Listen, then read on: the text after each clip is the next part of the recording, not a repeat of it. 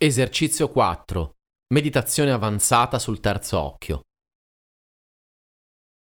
Questa meditazione avanzata supporta lo sviluppo dell'intuizione e delle percezioni extrasensoriali attraverso il lavoro sul sesto chakra, terzo occhio. Deve essere abbinata e alternata a meditazioni base, esercizi 2 e 3. Assumi la posizione facile yoga seduto a gambe incrociate in maniera naturale. In alternativa, rimani comodamente seduto su una sedia. Mantieni la schiena dritta con naturalezza. Porta pollice e indice a contatto, dorsi delle mani appoggiate alle ginocchia, le altre dita aperte verso l'alto. Mantieni braccia e spalle rilassate. Respira senza sforzo e con naturalezza, in maniera lenta e profonda. Durante l'inspirazione si espande prima l'addome e poi il torace, riempiendo lo spazio fino alle clavicole. Durante l'espirazione si svuota prima la parte alta del corpo, clavicole e torace, e poi l'addome. Esegui cinque profondi respiri con l'attenzione sul primo chakra, perineo. Esegui cinque profondi respiri con l'attenzione sul secondo chakra, area genitale. Esegui 5 profondi respiri con l'attenzione sul terzo chakra, ombelico. Esegui 5 profondi respiri con l'attenzione sul quarto chakra, centro del petto. Esegui 5 profondi respiri con l'attenzione sul quinto chakra, epiglottide. Esegui 5 profondi respiri con l'attenzione sul sesto chakra, fra le sopracciglia. Esegui 5 profondi respiri con l'attenzione sul settimo chakra, sopra la testa. Verifica la posizione, spalle e braccia rilassate e schiena dritta. Rilassa la fronte, gli zigomi e i muscoli dietro le orecchie. Porta l'attenzione e il respiro al terzo occhio, ripetendo per tre volte una respirazione triangolare. Inspirazione, momento in cui si trattiene il respiro, ed espirazione eseguite per tempi uguali. Inspira profondamente ed espira ripetendo il suono To, mantenendo l'attenzione al terzo occhio. Ripeti per sei volte. Respira in maniera naturale per alcuni istanti. Inspira profondamente ed espira ripetendo il suono Mei mantenendo l'attenzione al terzo occhio. Ripeti sei volte. Respira in maniera naturale per alcuni istanti.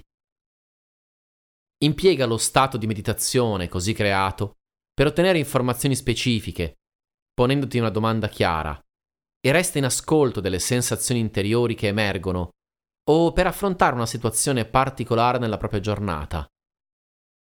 Sciogli la posizione espirando e ritornando in contatto con l'ambiente esterno.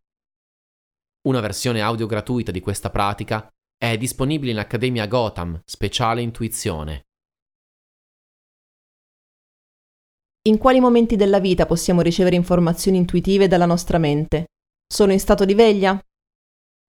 L'intuizione accade ancora più facilmente quando il nostro stato di coscienza è espanso nei cosiddetti stati di coscienza non ordinari, così chiamati benché siano in realtà molto più comuni di quanto non si pensi. I sogni sono un'ottima porta per la comunicazione extrasensoriale e inconscia. Facilmente, durante il sonno, possiamo ricevere o rielaborare informazioni intuitive giunte in precedenza alla nostra mente.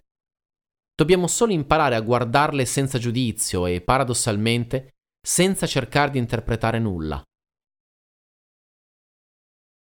La trance ipnotica e lo stesso stato meditativo facilitano moltissimo la canalizzazione di informazioni intuitive. Nella vita quotidiana una trance agonistica può aiutarci moltissimo a integrare l'intuito in ciò che stiamo facendo.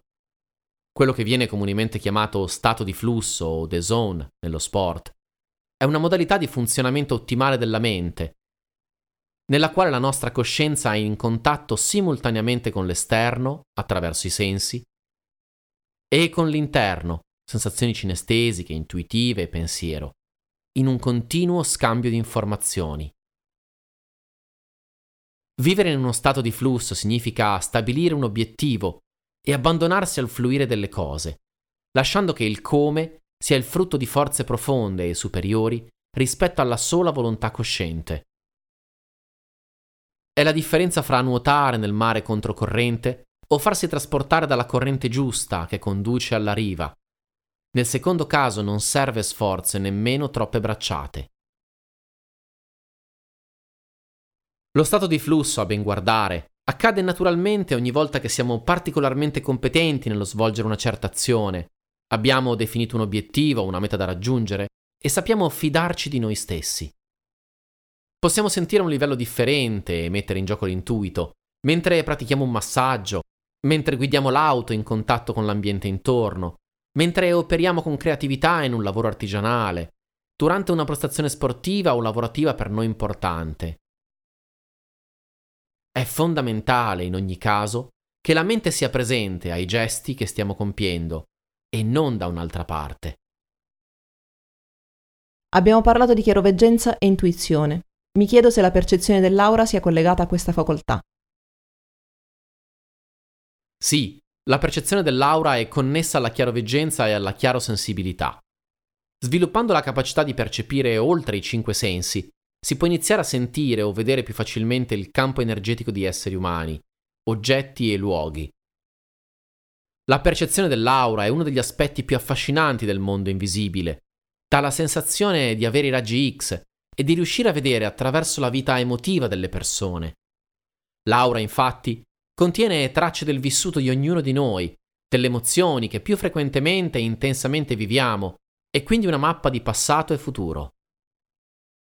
Vi sono alcuni esercizi che possono avvicinare alla percezione dell'aura, ma anche in questo caso si tratta di sviluppare fondamentalmente uno stile di vita e una dedizione al processo di amplificazione delle proprie percezioni piuttosto che un allenamento sensoriale in senso stretto. Come per le percezioni intuitive di passato e futuro, bisogna meritarsi questa facoltà. Non intendo dire che qualcuno o qualcosa ci assegni questo potere, bensì che dobbiamo imparare ad abbassare il livello del giudizio per poter accedere a questo dominio di informazioni.